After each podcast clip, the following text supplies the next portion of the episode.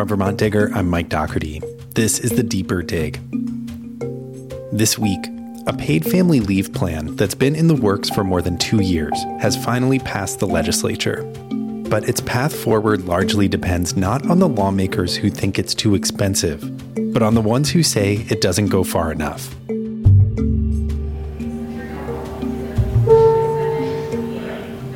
I met our politics reporter Xander Landen in the State House on Friday to talk about the tensions around this bill.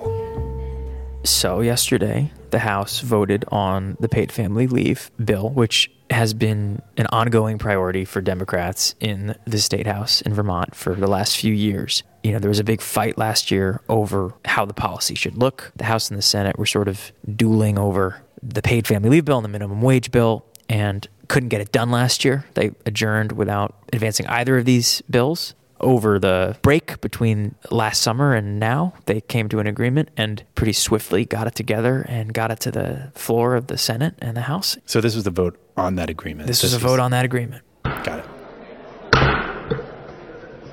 H107 is an act relating to paid family and medical leave. It was referred to the Committee of Conference on the disagreeing votes of the two houses. So, what happened yesterday was a vote that sort of reflected the compromise that had been made on this legislation because you had both people on the right and on the far left opposing the bill. You had people on the right who have always opposed this bill because they think it's too costly. It's basically a $30 million payroll tax that would fund this paid family leave program. Mm-hmm. Our wages are average, our taxes are high, and at this point in time, to dig into Vermonters' pockets, working Vermonters' pockets, for another $29 million just does not feel like the right thing to do. And you, you know, you have a lot of more moderate Democrats that say that this isn't a good idea. You know, you shouldn't be imposing another sort of mandate on workers. And then you had people on the left who are opposing the bill because they don't think that it goes far enough in offering benefits. They think that the program should be more generous. They think that a version of the bill that the House passed last year is much better for a variety of reasons and are willing to spend more money on a program that's more robust. Like so many of you, I believe in the tremendous value a paid family and medical leave program benefit will bring to Vermonters. But at some point, I think we have to ask ourselves what the cumulative impacts of these compromises are. And most importantly, we have to ask who is left behind. So, what became clear yesterday is that the House does not, at this point, have the votes to survive a veto from the governor. Got it. The bill passed. The bill passed. But what we learned yesterday is that there's a very good chance that this bill even though it has the support of the majority of the House and the Senate, there's a strong chance or a real possibility that it won't become law this year. Why? That's because the vote, which came out 89 to 58, is not strong enough to survive a veto from the governor. And Governor Phil Scott will almost certainly veto the paid family leave bill that is now heading to his desk. Our goals in this area are similar, but our approach to getting there is vastly different. This week, he gave his budget address. He said he couldn't support the bill because, you know, it's a $30 million payroll tax. I hear every day that one of the major hurdles to staying or relocating here is the affordability of life in Vermont. This includes taxes and fees. That's why I cannot support a new $29 million payroll tax on working Vermonters. He had pitched his own version of paid family leave that would be a voluntary program that sort of leverages the state workers in the state to create an insurance pool that employers and employees could opt into. He doesn't like that this is something that anyone basically with a job has to contribute money, contribute their salary to help pay for. Got it. He vetoed a paid family leave program in 2018 because it had the same funding mechanism, and he will, you know, almost certainly veto this bill. You need 100 votes to beat a veto, and because you have people on the left and people on the right in the party splintering off, at this point, there isn't the support. Now, that doesn't mean that they're not going to get there. There's a very good chance that they, they could, because as the speaker yesterday said, a vote on a veto override is much different than a vote on the floor. Making a political statement saying, hey, we don't want to be ignored because we really wanted this other thing is really different than condemning the next two to six to eight years of new parents or people with an aging parent or, or dying spouse or somebody who's taking in their niece, nephew, grandchild because of an opiate issue and condemning them to having to just cobble something together the way people do now. Sounds like it's more you're going to let them make the decision versus pressure them to vote one way or the other. It, I, I usually find that um, conversations work better than arm twisting. Uh, a veto override vote, vote is basically saying that you're willing to stand with the governor and block something from becoming law. And there's a good chance that progressives, the left leaning folks that voted against the bill yesterday, were doing it on principle because they'd like to see a better version of this program. But when it comes down to the wire, they're not going to stand in the way of a paid family leave program actually, you know, being able to help workers as soon as possible and get something up and running. Got it. We'll hear more from Xander when we come back.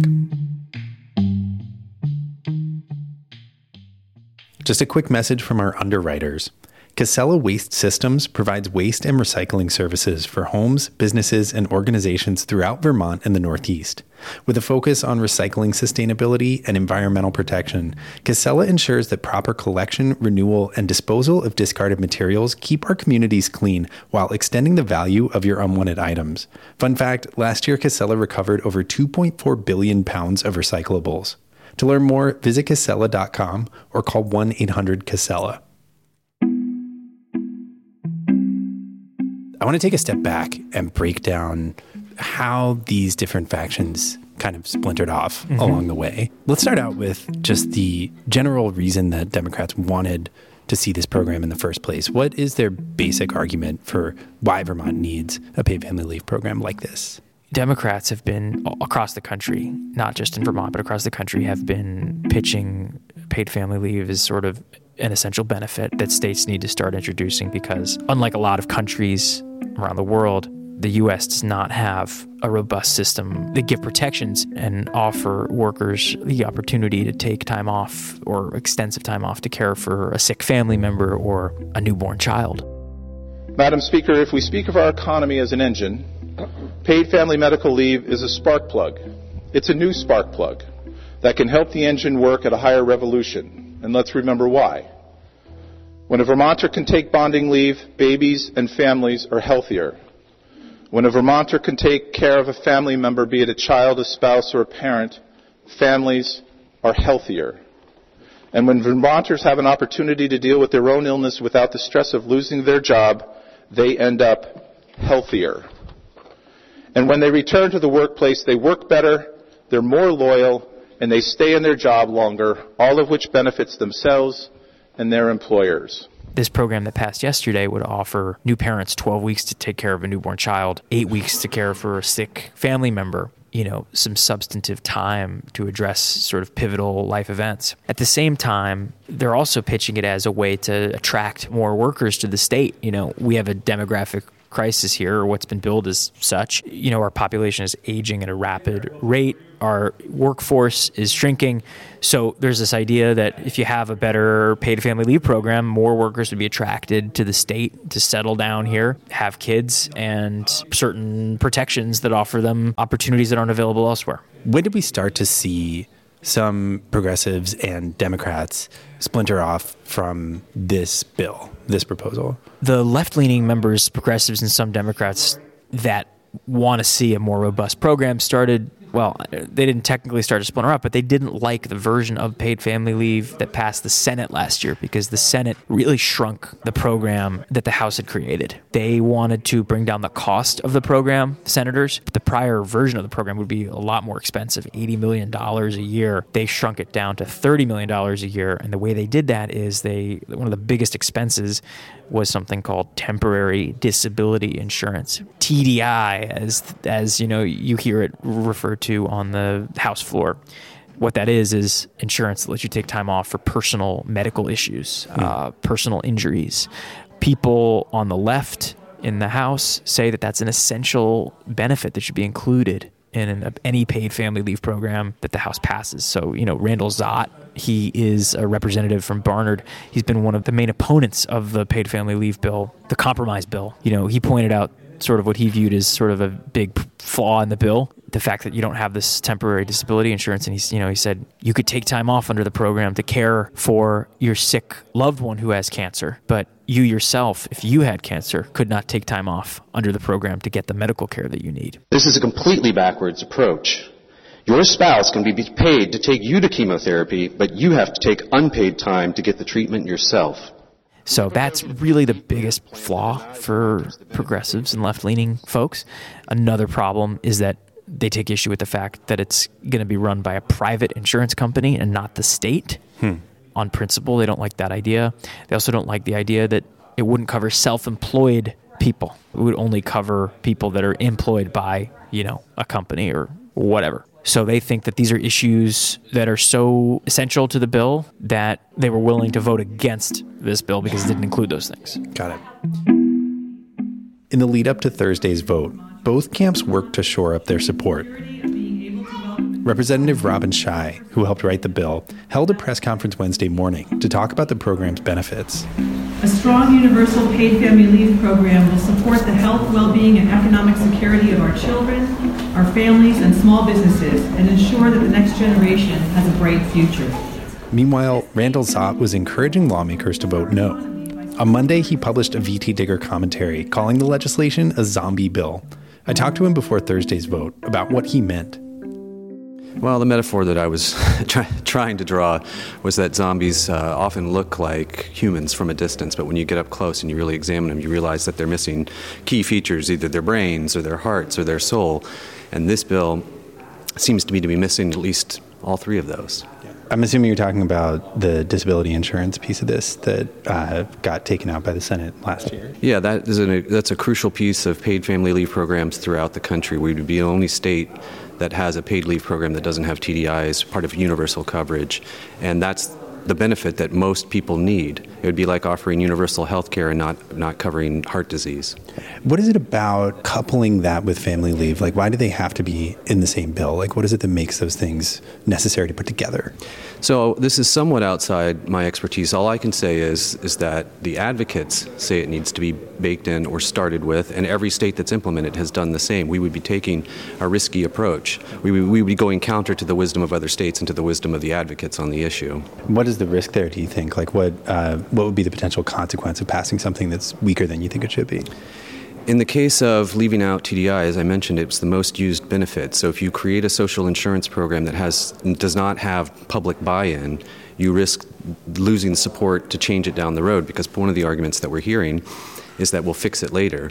But if you have a program that seems useless and already has sort of you've expended political capital to get the, the weakest version through, it's going to be even harder to get the stronger version through. So you use your political capital to get the strongest version through and then make the small changes later you know, as there is with any sort of major vote, yeah, there was a little bit of drama this week. And I would say that, you know, while the progressives and the people that aren't happy with this bill, you may ultimately end up supporting it because they don't want to stand in the way of a program getting up and running next year. They certainly won in in one sense, uh, you know, this political battle because they really kind of forced the Democrats who are backing it to sort of defend it hmm. on the House floor yesterday, you know, they had had to sort of defend or acknowledge that this isn't a perfect program. We know that this isn't, you know, what we passed last year, but sometimes, you know, compromise is the, what you have to do to get things done. I think that there's a, again, I've had a very limited amount of time inside this building, um, but my observation is that um, moderates in the building and or cons- more conservative Democrats are much more likely and willing to flex their political muscle than the progressives are.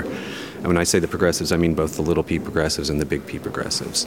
I feel like our votes are often taken for granted. And so negotiations never really come our way. They go with the moderates, and we always sort of cater to what they're willing to come, come along with. And they don't get placed in the same box that progressives do. Yeah. I mean, how does that change? Uh, do you feel like taking a stand like this on a bill like this is a step in the right direction? Taking a stand on this issue, using your power. If you never use your power, you don't have your power. And so, just like many of the advocates that are being pressured to abandon, abandon their points of view on this bill, if they don't take a stand, if they don't stand up and dig in, they'll always be taken for granted. At some point, you have to dig in. Maybe this isn't the right issue, but it feels like the right issue for me. Xander, what do we think happens next with the paid leave bill? Well, the bill now goes to the governor's desk, and the governor is going to have five business days to make a decision on the bill, and he will almost certainly veto the bill.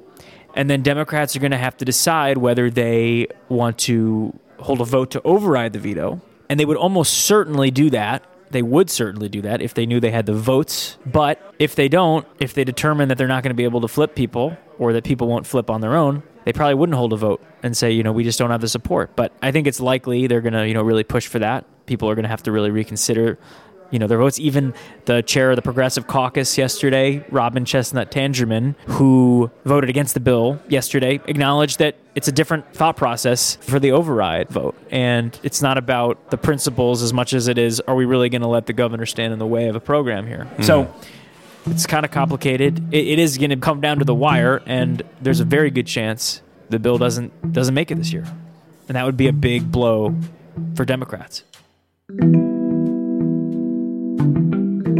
Xander, thanks for taking the time out. I'll let you get back to it. You bet. Thanks, Mike.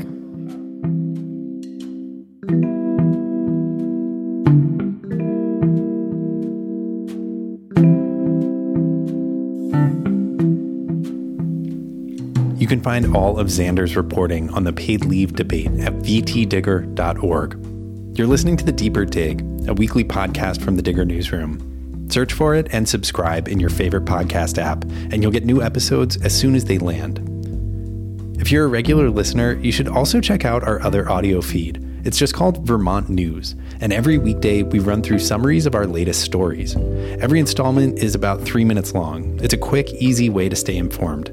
Just search for Vermont News wherever you listen to podcasts or add it to your smart speaker briefing. We use music this week by Blue Dot Sessions. We'll be back next week with more stories from the Digger Newsroom. Have a nice weekend.